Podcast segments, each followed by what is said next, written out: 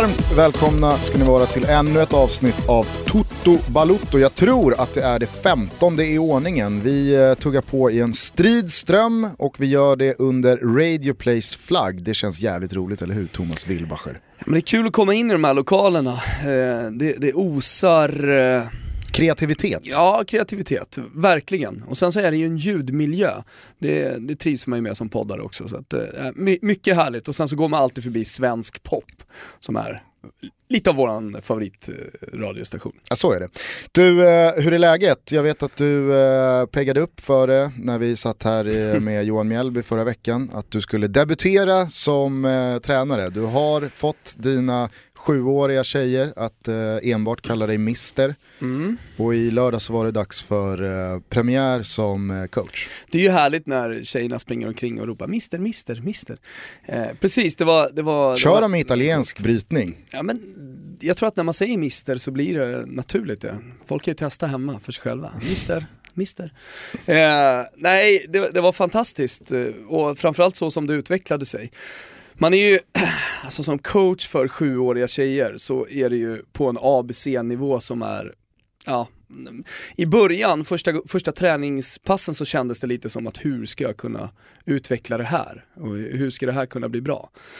Eh, speciellt då om man som jag går från att kolla på Champions League eh, och ligaspel, om de bästa ligorna i Europa, till det. Men jag har sett en utveckling och såg väldigt mycket fram emot den här truppen. Jag kan ju säga så här, Johan Mjällbys råd, säg bara till dem har kul, det hade ju inte funkat. Då, då blir man ju inte en bra fotbollsspelare. Det är inte så Johan Mjällby har nått, eh, ja men låt oss kalla det för toppen då ändå. Nej, men där la ju Mjällby på, det hörde man ju. Det var ju, det var ju helt fejkat sagt.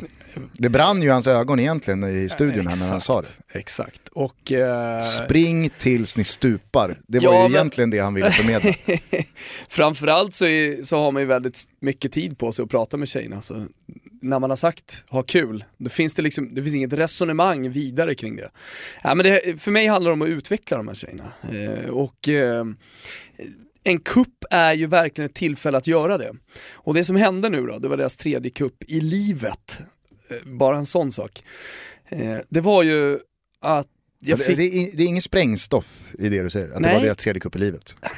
Jag, jag, För mig så- sköljs inte över någon Nej, fascination. men, men, men Med sju bast. eh, nostalgiken, eh, för mig i alla fall, att åka på fotbollscupen var väldigt stor. Och jag ska bara säga det att eh, jag, jag såg en glöd i deras ögon och det, det har jag inte sett tidigare. Och det hela kulminerade då i sista matchen. De hade, de hade spelat bra och vunnit matcher och så skulle de då möta det bästa laget, IFK Lidingö.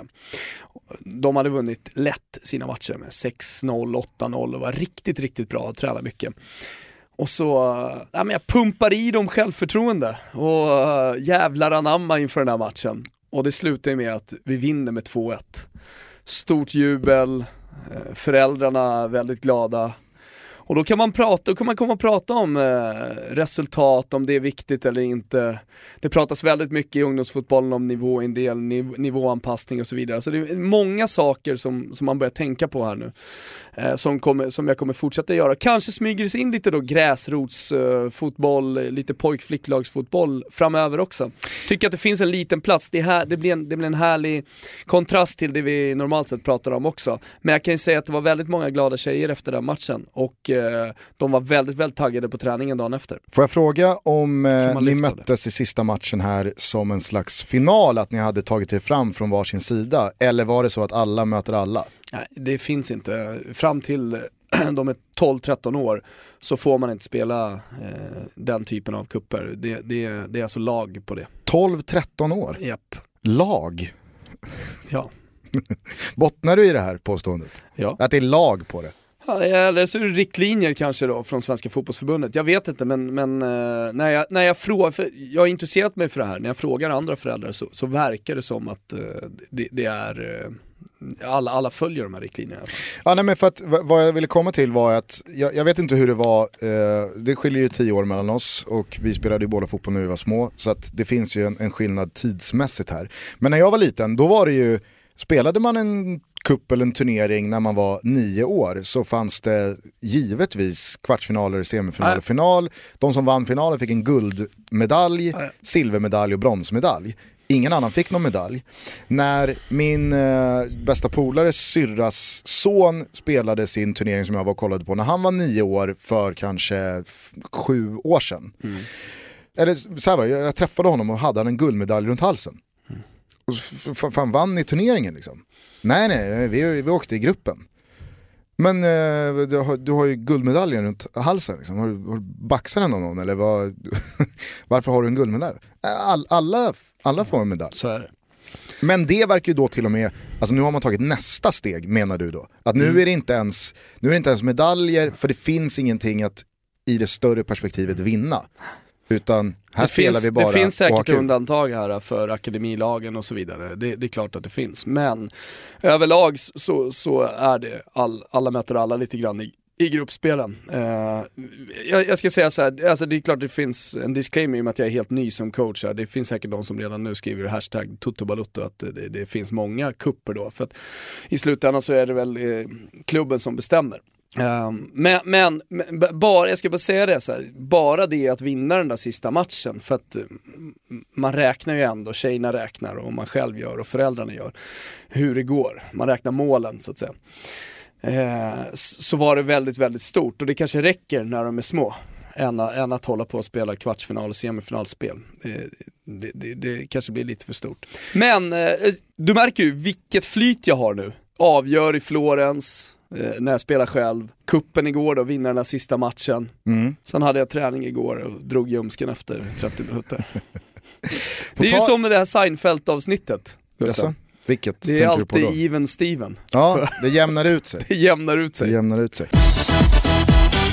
På tal om dragning ljumskar så ska vi ringa utrikeskorrespondenten lite senare i avsnittet och fråga om eh, hans brors eh, dragna ljumske Sam som mycket tråkigt fick lämna landslagssamlingen innan den ens hade börjat. Eh, som ni alla vet, om man inte bor under en sten så är det ju landslagsuppehåll. Men jag måste säga så här, det här kan ha varit det absolut eh, roligaste landslagshelgen på flera år. Det känns som att det har hänt jätteintressanta saker i princip varje dag. Det har varit bra och roliga matcher att följa. Mm. Och det har inte alls känts, känts så evighetslångt mellan eh, ligahelgerna som det annars brukar göra. Håller du med mig? Jag håller helt med. Sen så började det här landslagsuppehållet också med eh, matchen mellan Spanien och Italien, alltså en riktig klassiker.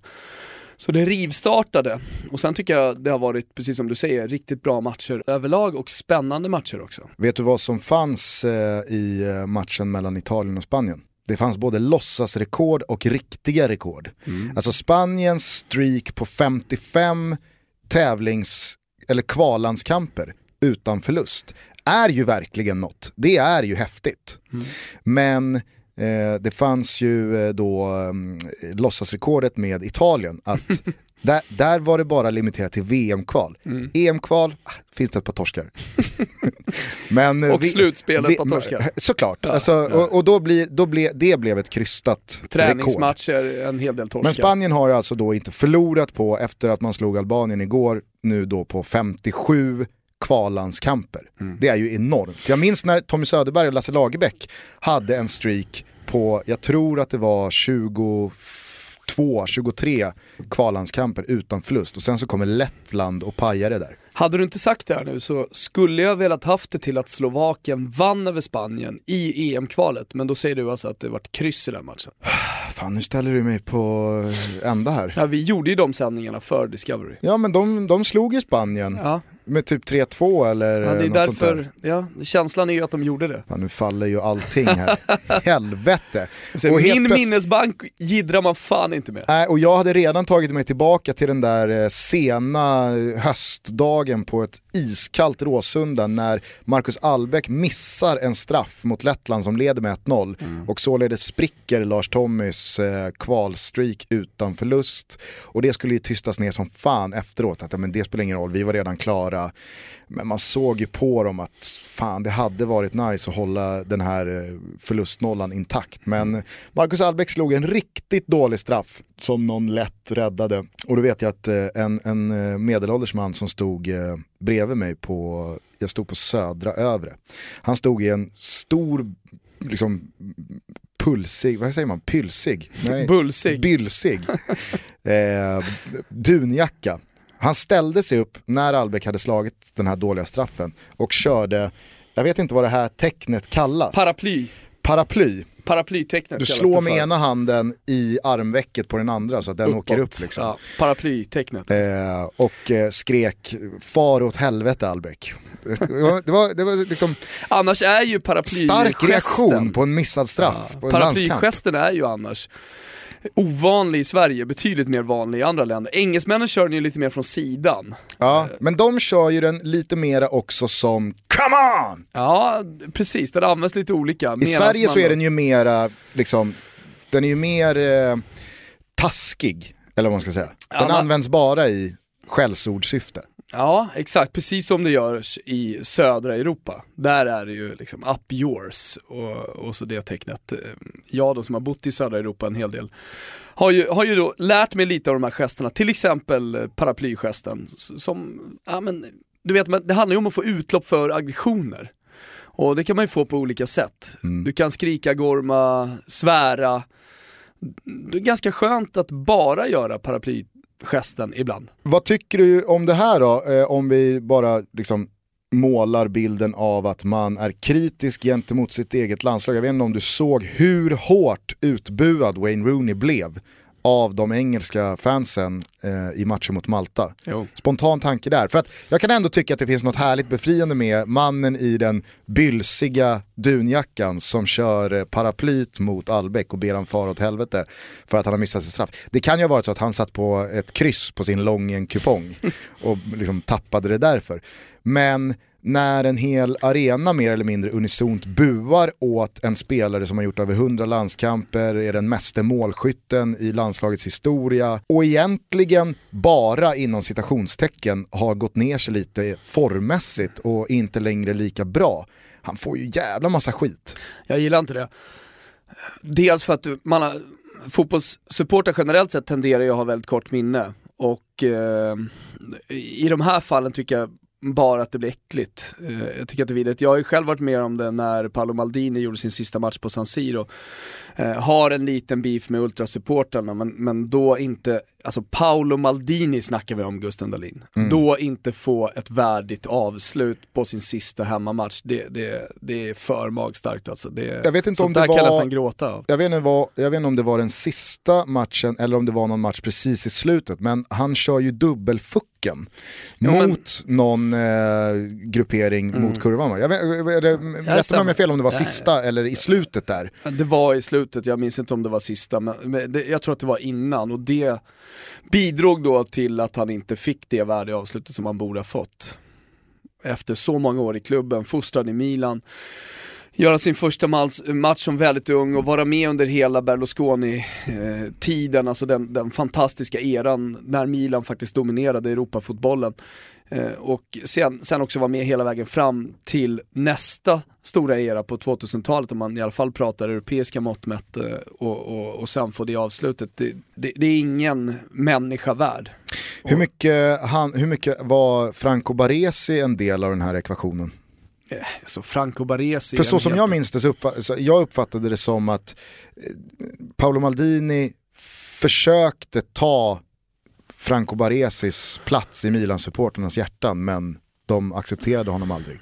Och Maldini störde sig lite på det, att han Nej, inte fick alltså. Baresi-mängden kärlek. Eh, Vi, vi behöver inte gå in på stenhårt där, men, men det handlar ju väldigt mycket om att Maldini tydligt ställer sig emot vissa delar av kurvan och så är det i Italien. Det, är liksom, det blir inrikespolitiskt i en klubb eh, ohållbart att, att vara direkt emot.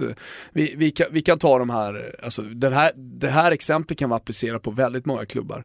Det vanliga är ju att lagkaptenen, att ikonen ställer sig på supporternas sida i alla lägen. Det gjorde inte Paolo Maldini och då fick han då, eh, ja, det, det här fu, eller smutsiga avslutet som, som det ändå blev.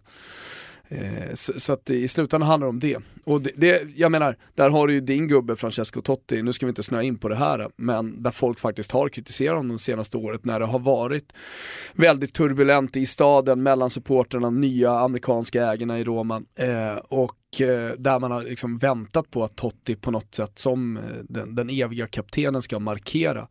Nu var det Daniel De Rossi som gjorde det senast, eh, fortfarande så hör man ganska lite från Totti och, och det, det får han faktiskt viss kritik för, även om han aldrig, aldrig i något läge i sin sista match skulle få burop emot sig. Ja, precis. Men tillbaka till, till Rooney då. Eh, vad känner du kring, eh, eller vad kände du i kroppen när du hörde alla de här buropen? Och man ser ju på Wayne Rooney att ingen tycker att det är jobbigare att han är sämre än tidigare än han själv. Nej, exakt. Men det är ju det där, det är det där. jag tycker snarare så här, när ska man lägga, lyfta till när ska man lägga av och spela fotboll? Um, det, det, någonstans måste ju spelarna känna det själva och det är väldigt, väldigt svårt att göra det för vissa. Eh, att ta ett steg ner för Wayne Rooney och, och spela i ett sämre lag, en mindre liga, det, det, det är betydligt längre än för vissa andra. Eh, men det känns ju som att den här dagen när han har gjort sitt i landslaget, när han sitter på bänken, eh, eller rent ut sagt inte ens kommer med i truppen, den närmar sig. Och när han pratar om att han ska göra sitt sista mästerskap 2018, så känner jag, 2018 i Ryssland, så känner jag snarare med Wayne Rooney att han kommer inte nå dit. Nej. Alltså om två år är inte han med i det landslaget, för, för att utvecklingen går så snabbt ut för Men eh, det är också intressant om vi tar ytterligare ett steg då, det, det kommer ju bli José Mourinho som på något sätt eh, avslutar Wayne Rooneys karriär. Mm. För att eh, José Mourinho, han kommer, han kommer fatta beslutet förr eller senare att Wayne Rooney har inget i det här laget att göra. Och om det är imorgon eller om det är om, ja, i april, det vet jag inte. Men, men det är han som kommer ta beslutet och det kommer påverka hans landslagskarriär såklart också. Mourinho har ju genom hela sin karriär knappast varit rädd för att flytta på spelare som är den största i klubben. Så kan man säga. Exakt. Du, eh, annars så tycker jag att det här... Eh... Den perfekta böden. Kanske. Eh, det, annars så tycker jag att det som har stuckit ut under det här landslagsuppehållet, det är alltid svårt att prata om det som ett landslagsuppehåll när det har spelats landskamper. Eh, den här landslagssamlingen då är ju skador. Eh, det har aktualiserats ja. på många olika håll och om vi börjar i, i änden som är de faktiska skadorna så ska jag snart komma in på liksom, synergieffekter av det här. Rekylen som blir, för det är en annan väldigt rolig diskussion. Eh, på det tråkiga så känns det som att klubbarna, de kommer ju mer och mer börja motsätta sig varje landslagssamling som kommer. För att jag förstår ett Napoli som då får hem en Arkadius Milik med trasigt korsband. Arkadius, vilket namn. Ja, supernamn.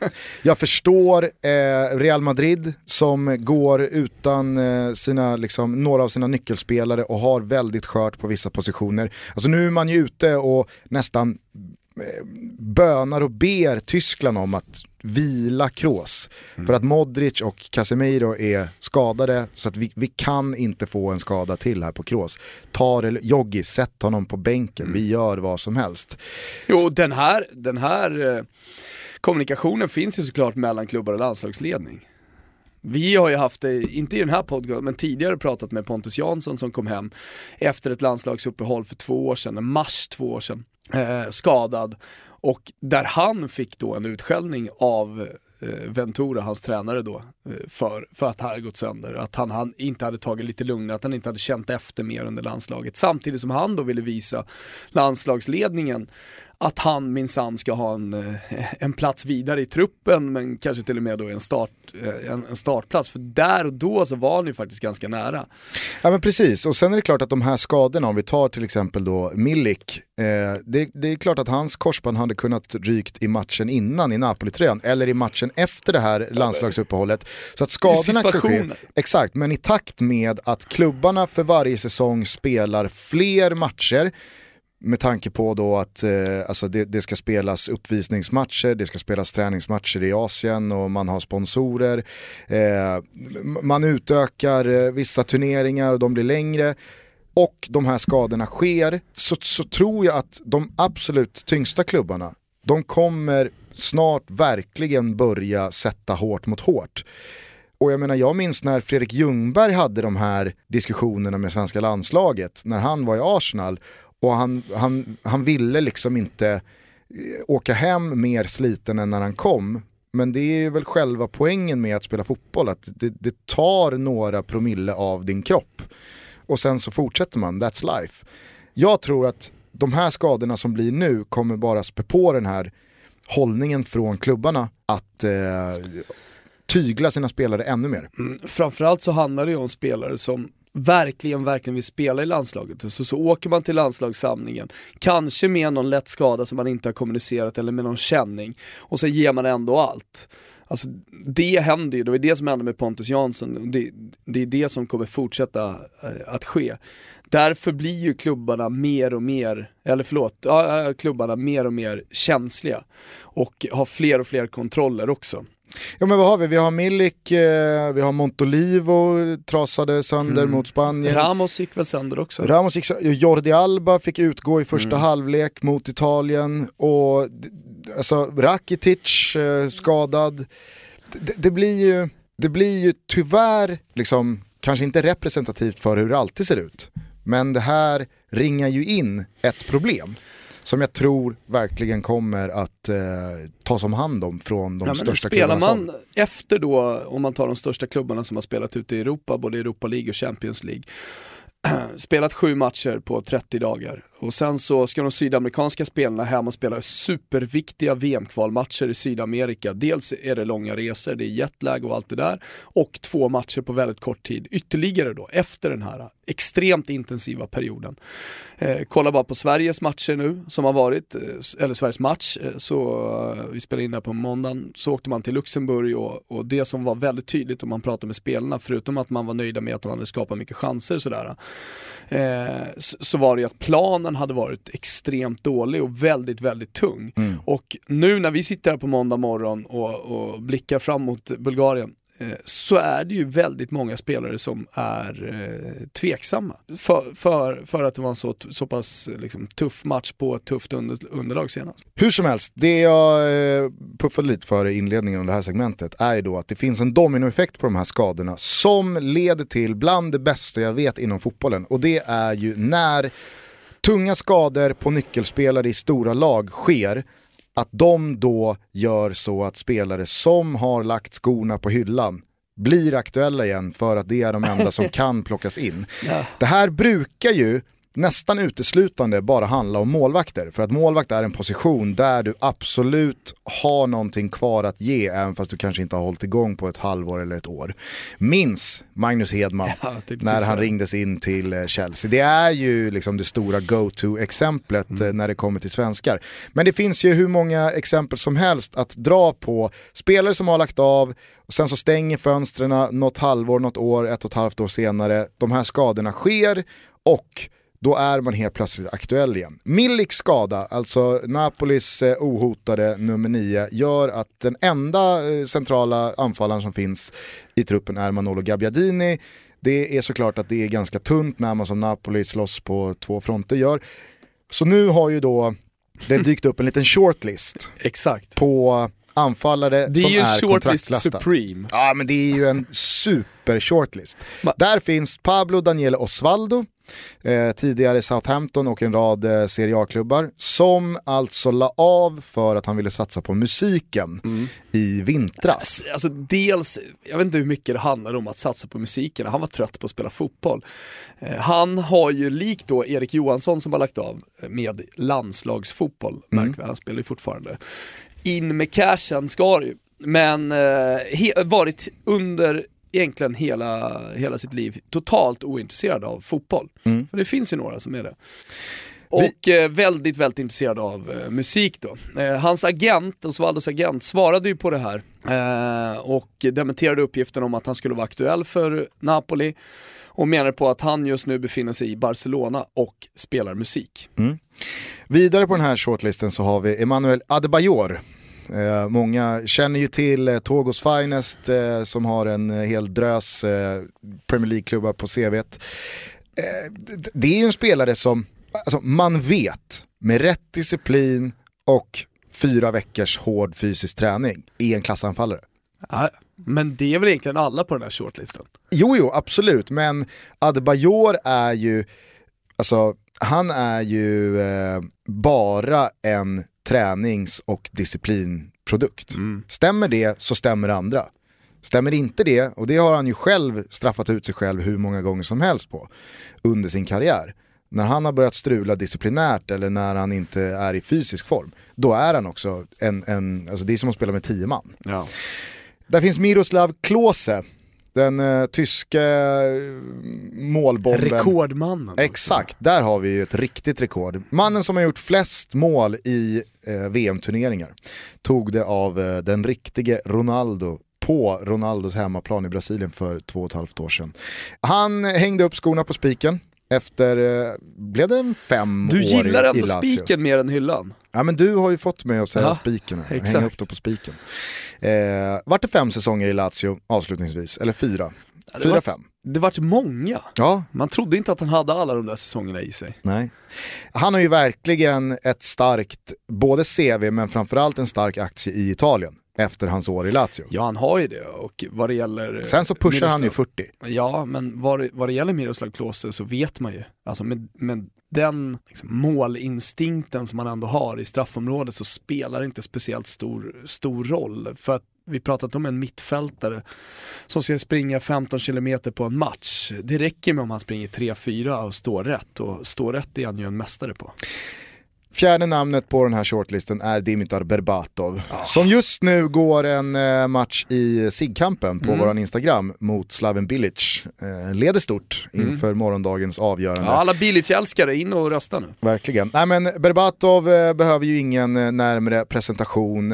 Han var ju på väg till Italien för några år sedan, till Fiorentina. Eh, den, Fastnade på flygplatsen i München. Ja. Då ringde frugan och sa vi har fått ett bud från London, jag vill inte flytta. Så han åkte hem helt enkelt. Nej, men eh, det som är intressant med det här är ju att, eller fascinerande, det som är fantastiskt, det som är alldeles underbart med sådana här situationer är ju att spelare som gentemot hela omvärlden har gjort sitt, man har gått ner sig, man har blivit äldre, man har verkligen lämnat den stora scenen, blir aktuella när då den enes död blir den andres bröd kan appliceras. Och då, då, det, det blir som att man får en ny chans, man, man serveras någonting på silverfat som man absolut inte är förtjänt av. Osvaldo är ju inte förtjänt av att om några veckor potentiellt kliva in och spela Champions League. Nej. Men det är fullt rimligt att det sker om han nu skulle tacka ja till Napoli, om det nu är så att det finns ett konkret eh, bud på bordet från Napoli. Eller då Berbatov. Det är ju uppenbarligen så att inget av de stora lagen där ute vill ta honom, för då hade någon tagit honom i fönstret. Nu lät man fönstret gå igen, Berbatov har ju säkert inte gjort ett enda bollpass sen fönstret slog igen. Och nu är han på en shortlist. Klose hade ju avtackningen och eh, har liksom förmodligen lovat sin fru och familj för sista gången här nu att Nej, men, nu är det färdigt, nu lägger jag av. Och de trodde verkligen på honom den här gången. Men sen, ja, ja, man vet ju att Klose har ju nåtts av Napoli-intresset, börjat tänka tanken, ja, så kul kanske det inte var att lägga av. Det vore ändå nice att höra den där hymnen spelas igen. Skulle vara intressant i det här läget med klausuler inom fotbollen som gör det möjligt även för eh, alltså kontrakterade spelare att byta klubb mitt under säsong. Jag tänker att eh, spelare som då har hamnat i frysboxen, eh, kanske på bänken, att man suttit på bänken i 5-10 matcher, jag vet inte exakt var gränsen ska gå, så, så, så ska det då finnas möjlighet att ersätta en landslagsskadad spelare. Alltså vi, vi, vi pratar om ett unikt fall här. Och om vi, då, om vi då bara pratar om landslagsskadade spelare, i och med att det har blivit en så stor issue, jag, jag, jag läser flera tidningar idag, i och med att eh, det har blivit så många skador på tunga spelare, alltså viktiga spelare för stora klubbar, just under det här landslagsuppdraget så, så har ju det fått eh, världens tidningar att reagera. Eh, och det enda som finns just nu för klubbarna, det är ju någon, någon slags ekonomisk ersättning som inte går att mäta med det sportsliga bortfallet såklart. Eh, Nej. Och här är ju någonting, här kämpar ju klubbarna hela tiden och Uefa, Fifa, de olika organisationerna eh, liksom har det på dagordningen ständigt hur, hur, hur man ska jobba. Kanske att man ska ta till sig då en sån här klausul. Spelare som, som skadar sig på landslagsuppehåll kan börja titta åt bänkade lirare. Och vad har vi då ute i fotbollsvärlden? Kanske man kan börja spåna lite. Vad hade, vad, vad hade eh, Napoli kunnat gå och titta efter? De hade ju kanske då börjat kunna kika efter eh, Javier Pastore. Pastore, det är en spelare. Jag förstår vart du vill komma. Sen så vet ju du och jag att det är brist på just centrala anfallare i fotbollsvärlden i stort. Mm. Men om man zoomar ut och eh, applicerar det här, då finns det ju hur många spelare som helst som skulle vara intressanta. Bastian Schweinsteiger sitter super mm. längst in i Uniteds box. Där finns Memphis Depay. Mm. Eh, du har eh, liksom Arda Toran har ju försökt ta en ah, starttröja i fast, Barcelona. Fast nu har han gjort det bra den här säsongen. Ja, han har gjort det bra. Förra säsongen Förra så, säsongen så sitter Turkiets landslagskapten eh, tok Nu har han ju varit super ju. Han har ju nästan mått bra av Messis skada, Arda Toran. Ja, ja, herregud. Och nu är ju Rakitic där också. Och Busquets eh, skadade sig så att eh, Barca hade nog absolut inte släppt Arda Toran. Avdic. Den Avdic. men mer då, det finns ju hur många spelare som helst som ja. har stora namn och stora kvaliteter men som sitter väldigt, väldigt eh, långt inne på stora lags bänkar. Som jag håller med dig om, borde kunna vara aktuella för att eh, nypa i sådana här lägen. Mm. Låt säga att regeln kanske skulle se ut så att om du inte har fått en enda tävlingsminut, inte en enda tävlingssekund mm. på 15 matcher, så är du Liksom, då, då, då, går det att lösa den spelen. 15 är ändå för mycket kan jag tycka. Men det kan ju inte vara för lite heller. Fem. Nej, då måste, du ju, då måste du ju snurra på startelvan varje match för att hålla truppen eh, Mitt sista bud är sju. Nej, vi får nog uh, mötas på 14. Det är som en marockansk mattförsäljare. 14! Helvete heller. Jag tänkte på det här i morse när jag duschade och eh, drog Va, mig... Vänta, vänta Dina duschtankar är vi ointresserade av. Ja, men jag, alltså jag stod och tänkte på det här. Vart ska du nu? Ja, jag, nej, men det, jag tänkte på det här med eh, spelare som har lagt av men som aktualiseras på grund av skador. Vad och tänker då, du när du duschar och tittar neråt? Jag, jag, jag tänker på Magnus Jonsson. Den gamla Geis och Gunnilse och Norrköping-målvakten. Som 2007 ringdes in av Bayern. Eh, det här var ju på tiden då Bayern gick långt i Intertoto-kuppen och hade ett eh, dubbelmöte mot Braga. Erland Hellström hade precis dragit korsbandet i den eh, allsvenska matchen innan det här mötet och eh, Benny Lekström var långtidsskadad. Kvar i truppen, enda målvakt som finns är 17-årige George Mussan. Eh, Bayern får ju lite kalla fötter inför då Braga borta. Vi har bara George. Vi måste ha tag i en, eh, en, en, en mer rutinerad målvakt. En bättre lösning, en tryggare lösning. Och då pratade jag med då min brorsa Isak som spelade i Bayern at the time. Och han berättade då att eh, på Arlanda då så dyker det bara upp en snubbe. Och det visar sig då, det är Magnus Jonsson. Det har de inte kommunicerat på något sätt. Nej, nej för det, var, det, gick, så, det gick så snabbt liksom. Och Magnus Jonsson visade sig då vara, han är ju svensk fotbolls liksom, nödlösning när det kommer till målvaktspositionen. Och jag undrar om fan inte Magnus Jonsson satte det, han var före sin tid, han satte det lite system att vara tillgänglig. För att på så sätt så... Tog bra pröjs. dels så tror jag att han tog bra pröjs, eh, dels så tror jag att han, han ville åt kickarna. Han var trött på liksom det vardagliga, att köra 360 dagar om året. Han ville ha kickarna. Så han gick bara och väntade på att folk skulle skada ja, men, sig, skulle uppstå han la ju av, Han la ju av när han var 27, men gjorde alltså fyra comebacker. Ja. en då är Bayern han får samtalet, tjena Magnus, ja. eh, du är den enda målvakten som är kontraktslös, vi har bortamatch mot Braga, vad säger du, hakar du på? Så att han dyker bara upp på Arlanda. Tror han fick. Kan du kolla med Isak sen? Ja, jag ska, jag ska dubbelkolla. Luska lite. Men, eh, 50 lax? Förmodligen. Ja. Isak berättade i alla fall att han dök upp där på Arlanda, superharmonisk. Inte nervös, alltså George Mussan kan jag tänka mig inte sov en enda Nej. minut kvällen innan den här avresan. Men Magnus Jonsson dyker upp på Arlanda, glad i hågen, göteborgare, kör liksom, går runt och hälsar på gubben, tjena, Mange. Eh, jag ska med och folk, vem, vem är det här? Ah, det är vår nya målvakt. Så han åker ju med då Bayern ner till Portugal. Eh, sen så slutade det ju ändå med att George Mossan stod. Så torskade ju Bayern med 4-0. Eh, och det är väl ingenting som säger att eh, Magnus Jonsson hade gjort det bättre. Men Magnus Jonsson, Isak var tveksam till, han kunde inte minnas att Magnus Jonsson var med på planet hem. Utan att han då bara vinkade av Bayern och sa vi hörs. För att efter det så satt Lasse Eriksson ombytt och tillgänglig eh, resten av hösten.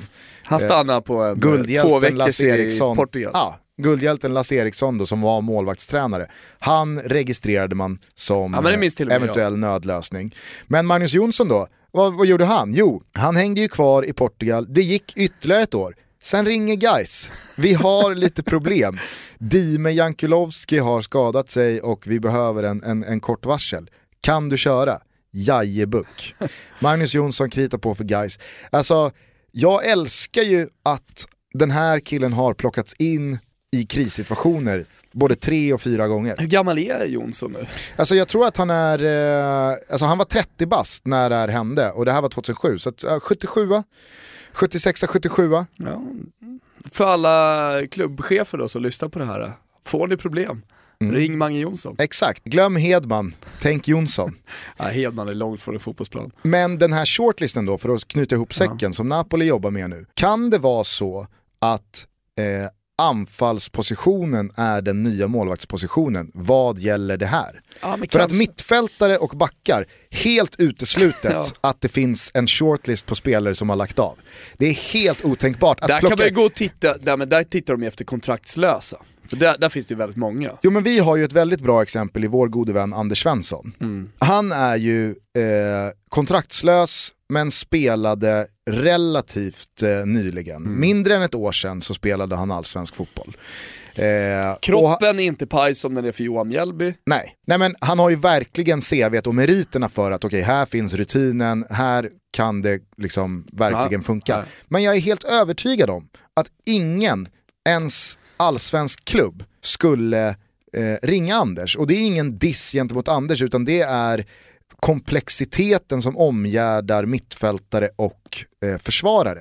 Dessutom är det lagdelar där du på riktigt kan stoppa upp en 18-åring från, alltså du kan lyfta upp en, en, en ung spelare och det behöver inte gå åt helvete. Målvakt och anfallare är i ändarna av laget som gör att det måste funka. Vi har inte råd att chansa. Nej. Eh, så att det kan vara så, jag vet inte om du håller med mig, att, att anfallspositionen är den nya målvaktspositionen vad gäller kontraktslösa.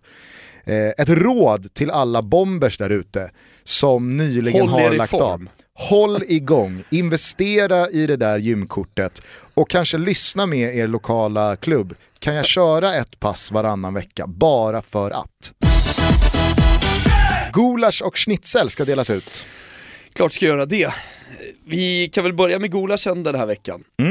Jag tycker du gjorde det bra sist, alltså. du, du har de här gulascherna i dig, i, Gusten. Eh, och eh, du, kan, du kan få bolla upp den. Ja, men, eh, jag vet inte hur många som har missat det, men en väldigt, väldigt speciell situation eh, blossades ju upp under det sydamerikanska VM-kvalet i fredags när Ecuador tog sig an Chile. Dubbla Copa America-mästarna Chile som har ett fantastiskt lag på pappret, men som av någon outgrundlig anledning har oerhörda problem med att ta sig till mästerskapen. Eh, jag tror att man ligger sjua nu i eh, det sydamerikanska VM-kvalet. Och det här är alltså, bear in mind, ett lag som har Bravo i mål, man har Alexis Sanchez, man har Medell, man har eh, Arturo Vidal, alltså det är väldigt, väldigt bra spelare på väldigt många positioner. Och ändå så går man på pumpen mot ett lag som Ecuador med 3-0. Jag såg den här matchen, det hade kunnat bli 6-1. Eh, jag fattar inte riktigt vad det är Chile gör så bra i Copa America men som de inte lyckas eh, bibehålla till kvalmatcherna. Hur som helst, Eh, i Ecuador så spelar Enner Valencia, många kommer säkert ihåg honom från VM 2014, efter det har han huserat i Premier League, West Ham numera utlånad till Everton. Eh, och Enner Valencia då, han gick för eh, något år sedan, några år sedan igenom en skilsmässa med sin före detta och de har tillsammans en femårig dotter som Enner Valencia skamlöst har slutat betala underhåll för. Och då ska vi alltså komma ihåg här att Enner Valencia har nog ganska många miljoner på, ki- eh, på kontot men han har helt sonika slutat betala sina underhåll till den här dottern. Och vad är det då som händer mot Chile. Polisen eh, utfäste en arresteringsorder eh, mot Enner Valencia som då har kommit hem från England och Enner Valencia ser ju att snutarna börjar rada upp sig för slutsignalen närmar sig. Så, va, va... Bara det är ju fantastiskt att snutarna kör en insats, liksom, ja, då, verkligen i Då har de ju fått nys om att Enner Valencia ska dra från arenan. Men de är ju ändå så rimliga att de tänker vi låter han spela klart matchen i alla fall. Här hade man ju önskat att Enner Valencia hade en polare som jag eh, och som för all del Johan Mjällby som, som har lust att sitta tid, eller omedvetet sitta tid åt sin kompis. Så kanske hade gjort någonting annat som har fått eh, uppmärksamheten på det. En pitchning kanske, hade varit det perfekta. Mm. Men Enne Valencia tar saker i egna händer, fejkar en skada, bårbilen kommer in och han, han har hittat en flyktväg. Exakt, Enne Valencia ser ju hur snutarna radar upp sig, han tittar mot klockan, det är nu eller aldrig, ja. vad ska jag göra? Han segnar bara ihop. ja. En sån här skada som alltså kräver syrgas. Ja. Så att han läggs ju på bårbilen, syrgasmasken på och bilen börjar rulla ut mot eh, exiten. Vad händer? Ja, vad händer? Fortsätt. Ja, alltså de här, eh, på bilderna så ser det ut att vara tio poliser. De kör ju löpet efter bårbilen. Exakt. Så att eh, när nu någon eh, härlig lyssnare har lagt in den här videon i, i hashtaggen Toto så kan man se hur tio poliser joggar efter bårbilen för att arrestera Ener Valencia som alltså är eh, anmäld eller åtalad för eh, uteblivna underhåll till sin dotter. Exakt. Snuten följer med till sjukhuset och väntar bara på att eh, få gripa honom. Men av allt att döma så har Ener Valencia lyckats slingra sig ur det här. Det är ju värt en schnitzel nästan detta. vi, vi byter från gulasch till schnitzel. Nej det gör vi inte. Eh, alltså, det är ju en väldigt rolig och dråplig situation det här. Men gulasch till Ener Valencia för att du får för fan hosta upp för din femåriga dotter när du har hur mycket flis som helst. Ja absolut. Eh, nu har han ju talat ut efter det här, han har kört en rant på, på Twitter där han säger att han de senaste två åren eh, betalat över 80 000 pund för mat och ändå så har han hindrat Ener Valencia att ha någon form av relation med sin dotter. Hans vilja är ju att få ensam vårdnad, ta henne till England och låta henne, eh, enligt han själv då, nu citerar jag, växa upp i en stabil tillvaro med omständigheterna som behövt för, behövs för hennes utveckling. Har han på något sätt kommenterat huruvida han egentligen behövde syrgas eller inte? Nej, det är ju det är ju solklart alltså, det här var ju, det här var ju flykt. Ja, ja men det hade ju varit skönt om han sa det, okej, okay, jag vill bara lugna alla som tror att det är någon skada här. Jag, jag, jag drog en rövare här bara. Vad heter den här filmen med Leonardo DiCaprio när, när han hela tiden lyckas eh, då fly från Catch slutet. me if you can. Catch me if you can. Riktigt bra. Till slut, eh, ja, helt galen, står någonstans i Frankrike och trycker sedlar, eller hur? Mm, verkligen. Eh, catch me if you can, catched blev han och eh, nu, nu får han betala. Minns också scenerna när Maradona blir eh, omhändertagen i VM 94. Eller han blir ju inte omhändertagen, det är ju en kvinna, en blond kvinna va, som kommer och tar honom i handen. Klassiska scener, mm. och då, då handlar det ju om... Jag tror till och med hon har det här sjukhus... Eh, det är ju verkligen sjukhusmössan. Ja, jag vet, ja, men verkligen Det är någon slags eh, bandana med ett grönt ambulanskors i. Att det, att det inte rör sig om någon form av polis. Eh, och man ser ju också på Maradona att eh, det är över nu. Han vet. Ja, han vet. Och han får väl den, han blir väl varse också, hon berättar väl vad det handlar om.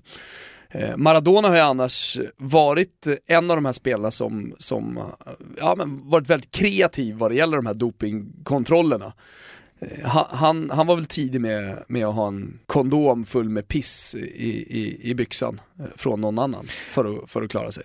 Ja, det är väl eh, ganska så rimligt att tro att El Diego har ju, eh, han har ju kommit runt många pissprov. Ja, inte bara det.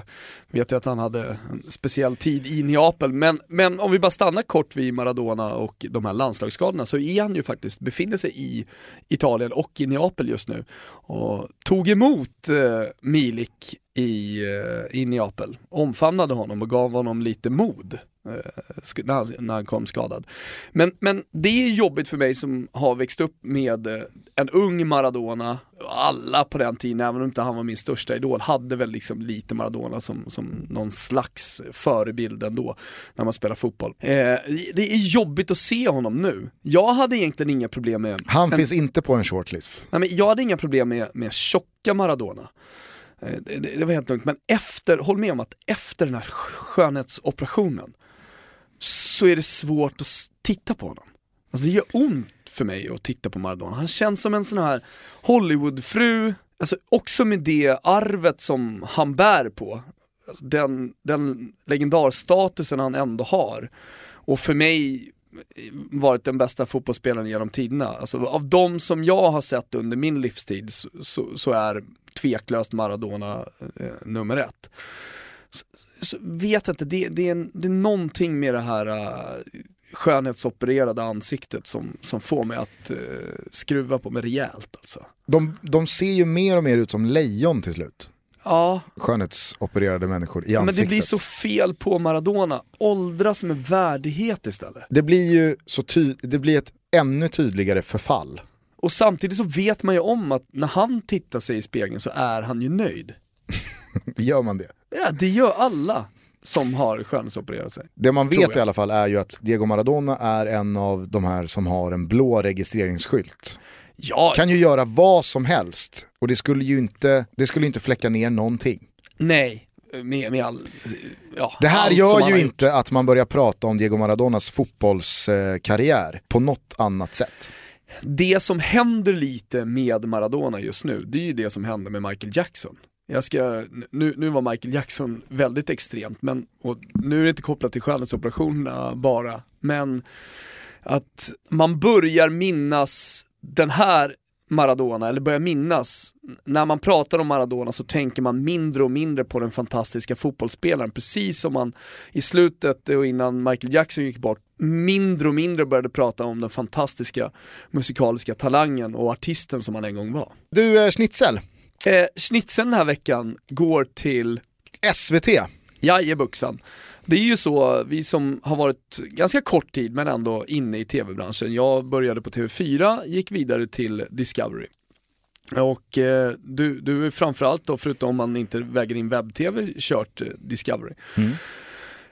Eh, blivit, ja men vi som gillar de lite mindre ligorna och tror någonstans ändå att det finns ett, eh, ett intresse. Och då, då pratar jag inte om eh, öst, eh, östligor eller liksom den ukrainska ligan, utan jag, jag, jag snackar ändå fortfarande om Bundesliga, seriala liga.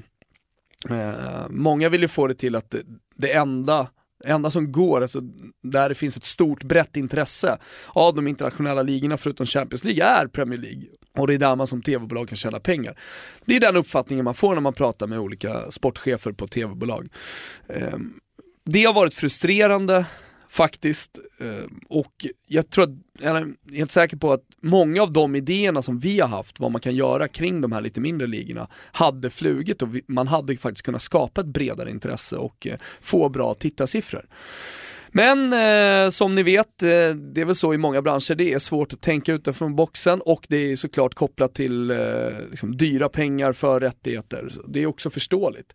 Men det gör ju att man blir extra glad och, friterar eh, hur man nu vill göra sin schnitzel men, men eh, steker sin schnitzel lite, lite extra noggrant. Man dubbelpanerar panerar den lite extra fint och man tar det bästa kalvköttet när man då hör att SVT har köpt tre stycken feta derbyn från mindre ligor. Ja, eh, på rak arm så vill jag minnas att det var Kaiser Chiefs mot eh, Orlando Pirates i Sydafrika. Supercool match. Mm. Eh, Stuart så, Baxters gamla lag. Precis, eh, Kaiser Chiefs alltså. Tar han två ligatitlar? Eh, Aten-derbyt om man nu eh, räknar in Pireus till Aten, vilket vi i det här sammanhanget gör. Olympiakos mot eh, Panathinaikos.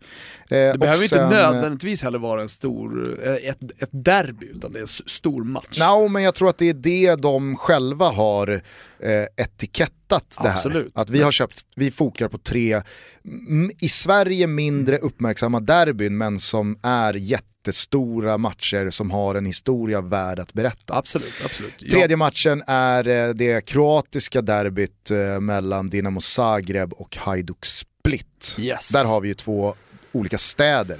Men eh, precis som eh, många kallar Real Madrid mot eh, Barcelona för ett derby så får väl det här gå Här också. ser man ju det är då... inte Borås mot, eller det är inte Elfsborg mot eh, IFK Göteborg som för några år sedan liksom, testade, kan vi börja kalla det här för Elvestico? Flög inte. Nej, det flög inte. Eh, nej, men här ser man ju då framför sig SVT vara närvarande på plats, väldigt mycket på platskänsla. Här hör man Björn Linds berättarröst eh, liksom ta sig igenom historien då i, kring de här mötena.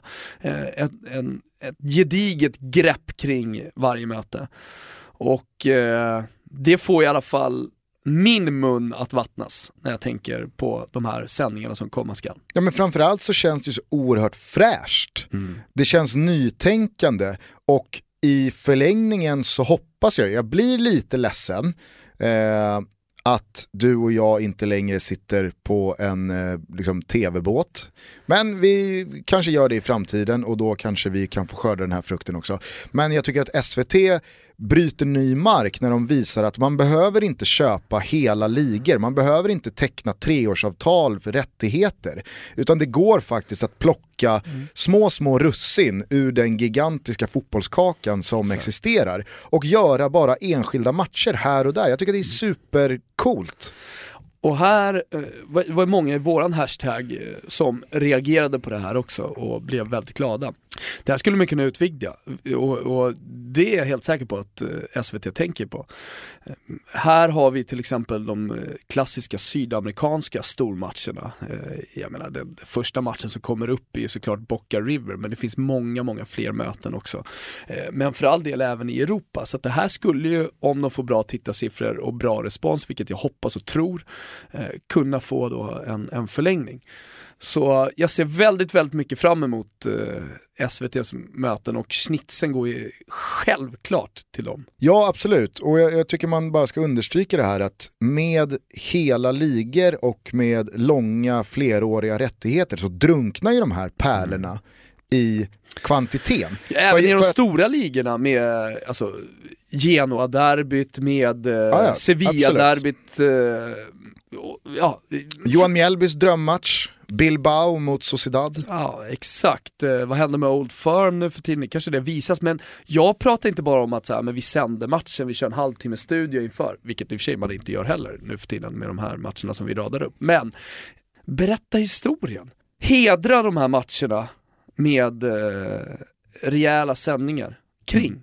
För Ja. jag, jag, jag tror verkligen, då, då skulle man också kunna bredda intresset. Då handlar det inte bara om fotbollen, då skulle man kunna få fler att titta på det här. Kanske inte de som är så extremt fotbollsnördigt intresserade heller. Jag misstänker att eh, vår eh, kära vän David Fjell har haft ett finger med i spelet i den här förhandlingen. Men eh, schnitzeln serveras väl eh, med både kapris och citron till Max Bursell. Måste ju vara Max som på något sätt har klubbat det här.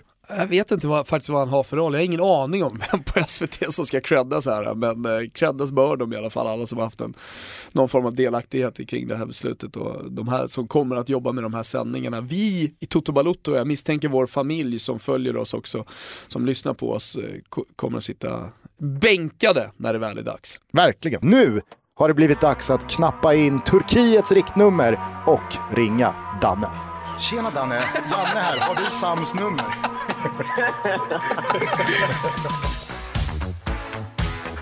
Daniel Larsson dunkar in 2-0.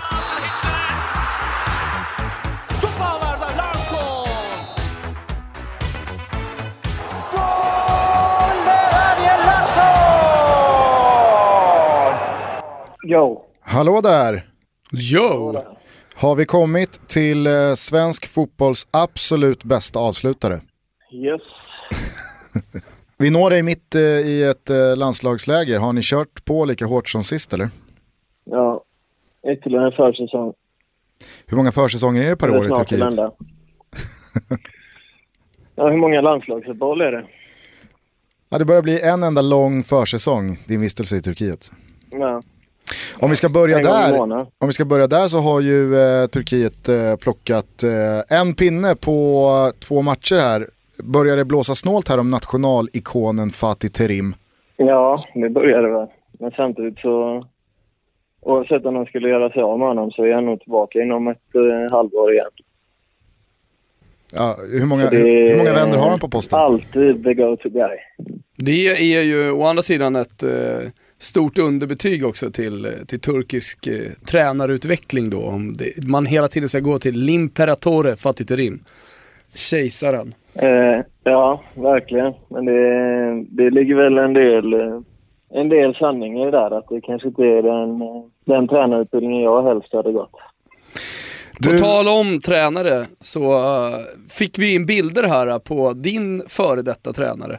Du hade honom inte så länge, men han som drog med pengarna. Vi pratade ju om det, ni som inte har lyssnat på det avsnittet så berättade ju vår utrikeskorrespondent här om eh, en eh, interimtränare som bara hade några matcher och som sen, sedermera drog med matchpremierna till Cypern och spelade bort dem. Han satt ju då som kommentator i turkisk TV och eh, knäppte en cigg fan. Knäppte en cigg mitt under sändningen. Det blev en viral grej i Turkiet. När, jag kommer inte ihåg, vad, vad var han hette? Nu är det någon form av böneutrop i bakgrunden, förlåt Anne. Ja, inte någon form av utan det är ett regelrätt sådant. Huvudet på spiken där Thomas. Vad hette, vad hette tränaren? Sergen Yalcin va? Jalcin, precis. Ja, Sergen, ja. Ja, han dök upp som expertkommentator i turkisk tv, knäppte av en cigg mitt i kommenteringen och eh, gjorde sig till känna. ja, det låter väldigt mycket som honom. Samtidigt så Det låter det som också att eh, cashen har tagit slut. Att det måste in eh, ny para på kontot och därför får man ta några kommentatorsuppdrag. Ja, så kan det ju också mycket väl vara. Vi kom ju tyvärr ifrån varandra efter eh, senaste matchen. Eh, Det gick inte att nå dig och sen så kom avsnittet ut och sen så dök Johan Mjällby upp här som en virvelvind i senaste avsnittet. Så att eh, vi har ju inte snackat sen den senaste matchen. Vinsten och assisten, men om man börjar i rätt ända så hamnade du på bänken från början. Vad fan var det som hände där? Ehm, ja, jag vet inte riktigt. Det var jävligt oväntat. Ehm, och vi väl inte helt överens heller kanske. Så det var, det var väldigt tråkigt. Men när du väl kom in så gjorde du ju avtryck och det slutade med tre poäng. Kan det ha varit eh, ett eh, liksom, svar nog från din sida? Eh, jag gjorde väl det jag kunde för att svara i alla fall, kan jag tycka. Är du en konfliktskygg spelare i sådana här situationer eller är du någon som tidigt knackar på bossens dörr?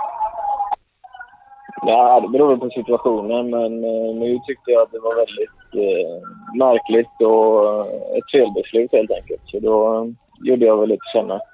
Kan du ta oss in i snacket? Eh, nej, alltså vi, nej inte direkt. Men vi var, pratar ju olika språk också så det blir väldigt svårt att Kanske både Och, bokstavligt och bildligt. göra en exakt utläggning. Men eh, jag fick väl fram det jag ville ha sagt i alla fall och tyckte att det var fel. Hur är det annars med rent språkligt Ja. sådär i, i, i laget? Eh, Är det, är det skrala engelska kunskaper överlag eller? Ja, alltså vi har ju en tolk eh, som eh, försöker översätta varje ord, men jag tvivlar väl på att han lyckas med det. Jag skulle tippa på att ungefär 60 procent kommer fram. Måste Sen är det ju ett par språk till som, som ska översättas, så eh, det blir... Eh, det är rätt så eh, oklara genomgångar stundtals. Det är många, många ord som kommer fram på olika språk. Men du sa att du fick eh, din mening och dina ord sagda. Va- vart står ni nu då? Är du på väg in i startelvan igen eller håller du på och pumpar P16-lagets bollar för nästa träning? Ja, det, det skulle nog rätt mycket till för att jag skulle göra det. Men, eh, En nej, order är en order. Ja, fast det finns ju orders och orders också. Jag ber lite om ursäkt här Danne också, men vi, vi, vi, vi måste prata kort bara om eh, brorsan, Sam där. Han fick ju samtalet, eh, Janne ringde och han skulle vara med under, under den här landslagsveckan, två matcher, stor chans till speltid, två lite sämre motstånd, eh, säkerligen offensiva byten även om man inte får starta. Eh, han måste ha blivit glad eh, och sen då stort antiklimax. Eh, hur, hur har familjen Larsson liksom tagit det här?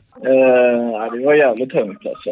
Det, det var på tiden och det var välförtjänt och det var bra timing. Men, men just det som du säger att det var förmodligen rätt så intressanta matcher att få, om man nu skulle få chansen att spela.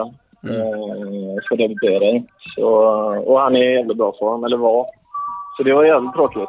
Men eh, det är ju tyvärr en del av detta. Så eh, det är bara att acceptera. Alltså, det går inte att göra så jävla mycket åt det. Även om han säkerligen är tillbaka till, till helgen redan, skulle jag tippa. Det är ju surt alltså.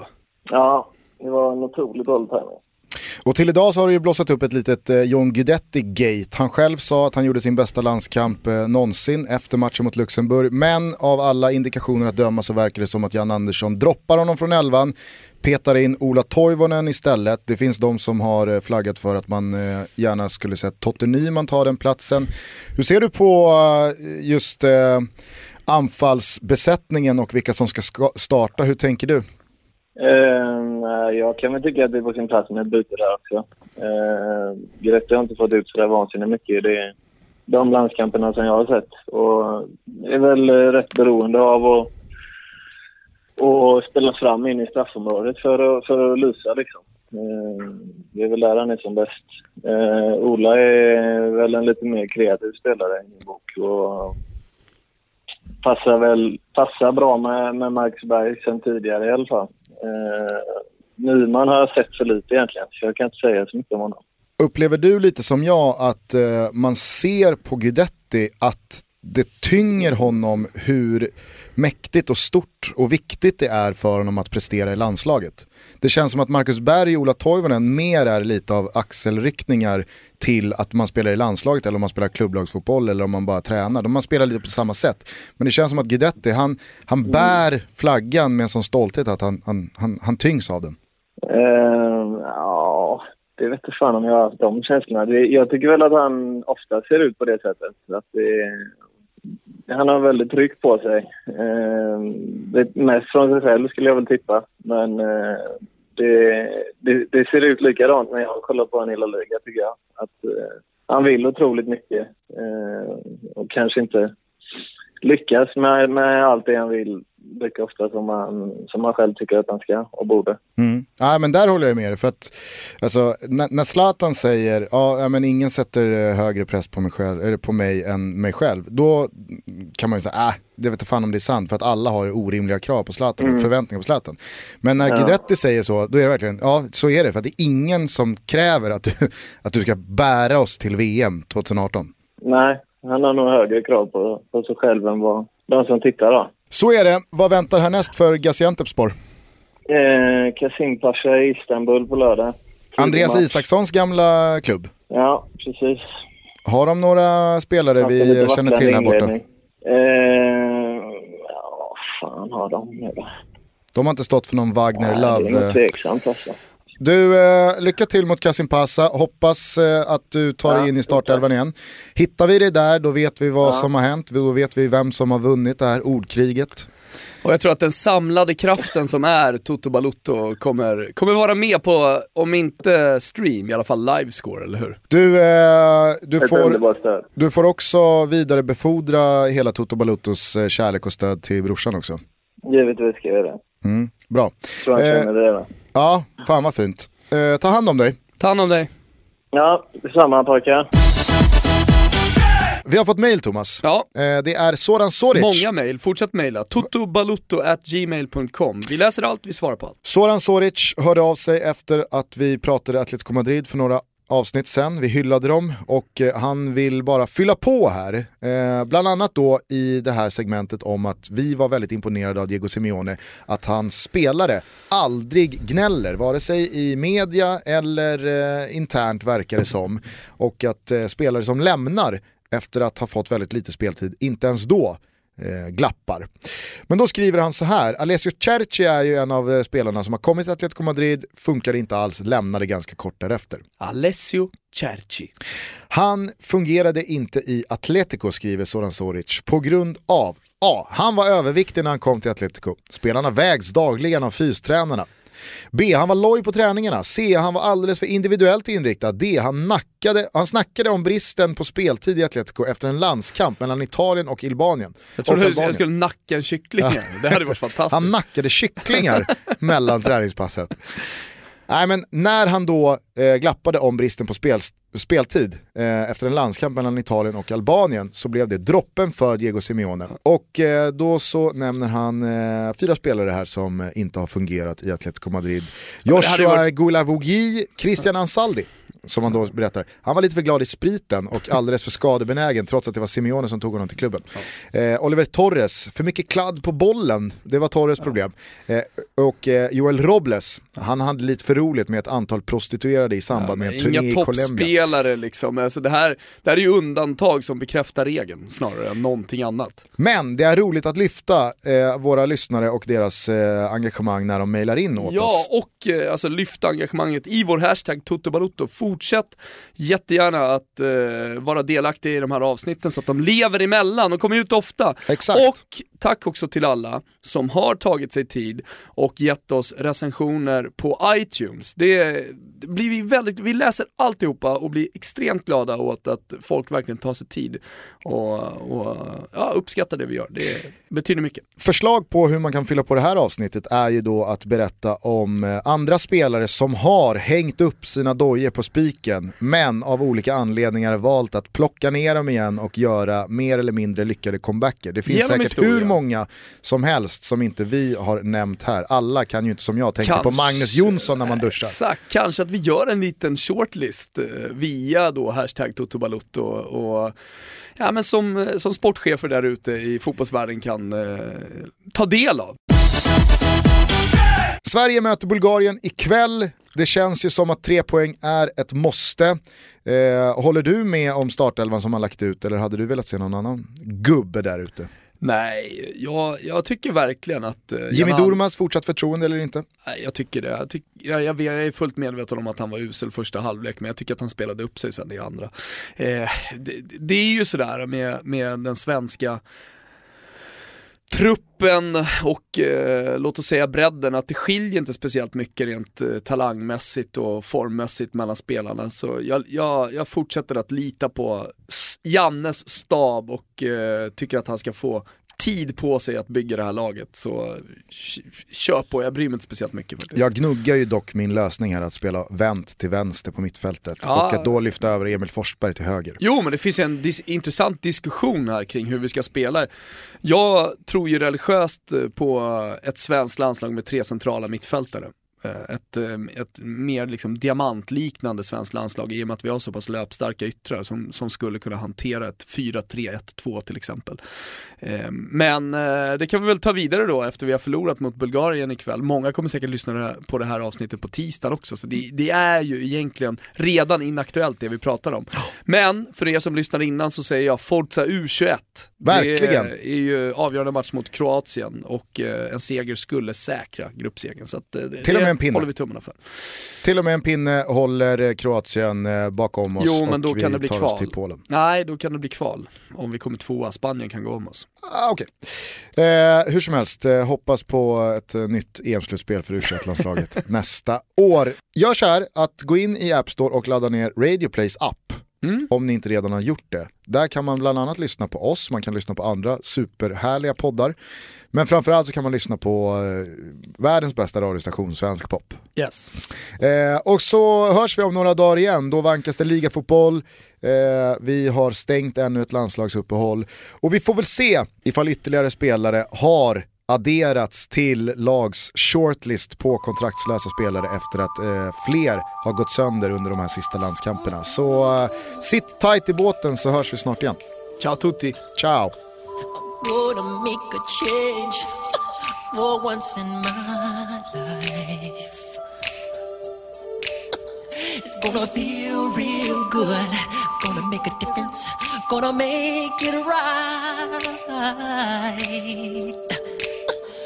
And as I turn up the collar on my favorite winter coat, this wind is blowing my mind. I see the kids in the street with not enough to eat. Who am I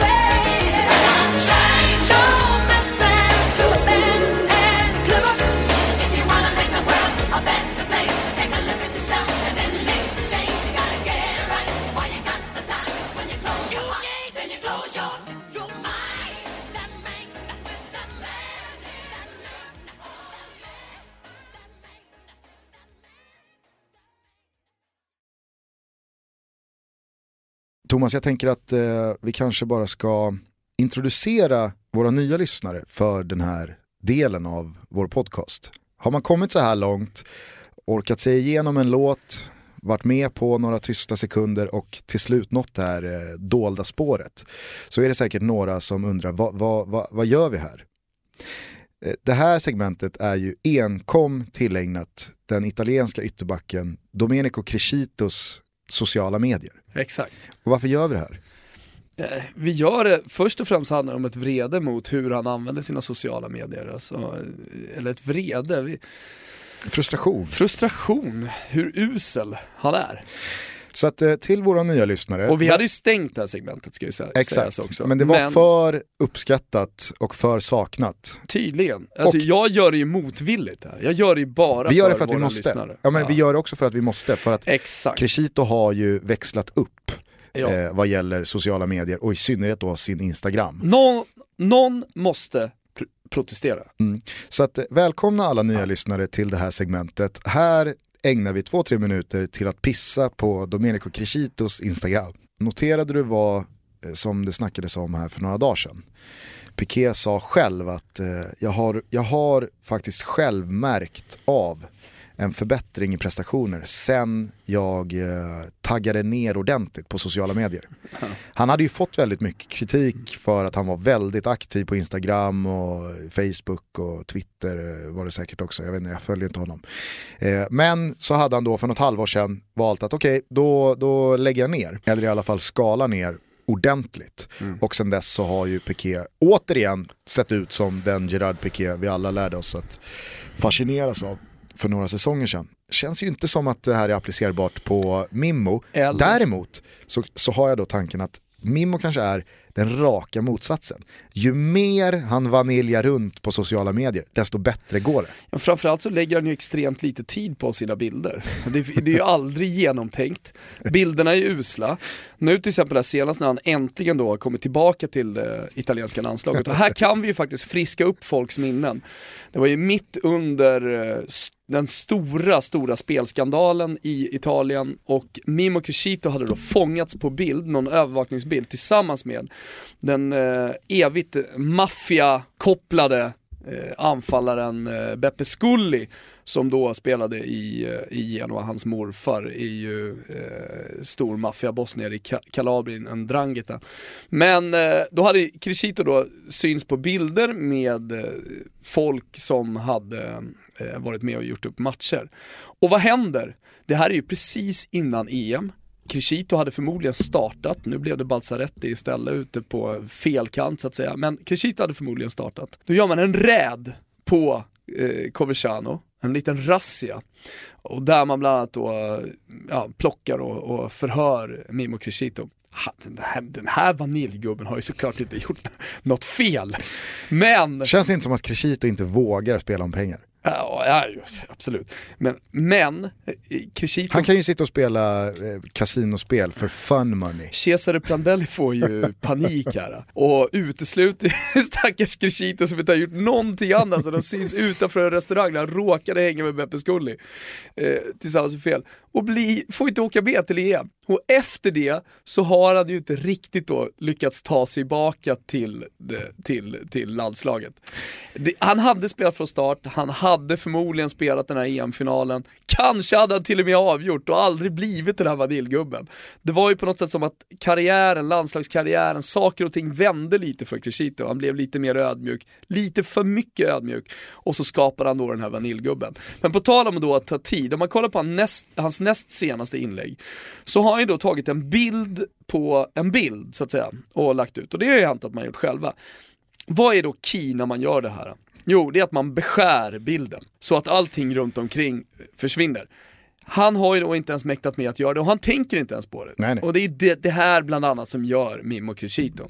Du kan ju bara zooma lite på den här bilden Gusten så ser du att aha, den hade kunnat varit så här. Ganska fin bild trots allt. Nej det är den inte. Han har ju tagit alltså, en usel bild han har också. ju fotat av en skärm och då blir det ju alltid det här fladdriga. Eh, men att han inte ens kan beskära bort sin tumme är ju bara så uselt. Ja, och sen när han, när han sen då ska hylla Montolivo som har skadat, eh, skadat sig eh, med eh, många nävar och styrkekramar och emojis och så vidare. Så Har- har han alltså tagit, eh, Montolivo har ju aldrig varit fulare. Det har aldrig tagits en sämre bild på Montolivo Ja, än men, den här. och Crescito, alltså helt allvarligt, har, har det tagits en bild på två professionella fotbollsspelare som ser ut så lite som två professionella fotbollsspelare? Det ser ut som att det här är två gubbar på resa på ett mästerskap. Som kör Exakt. matchtröja på. Exakt. Två bleka gubbar Som ska till lunchsittningen här innan det ska skrikas ramser. Exakt. Nej, det, det är bedrövligt. Fy fan.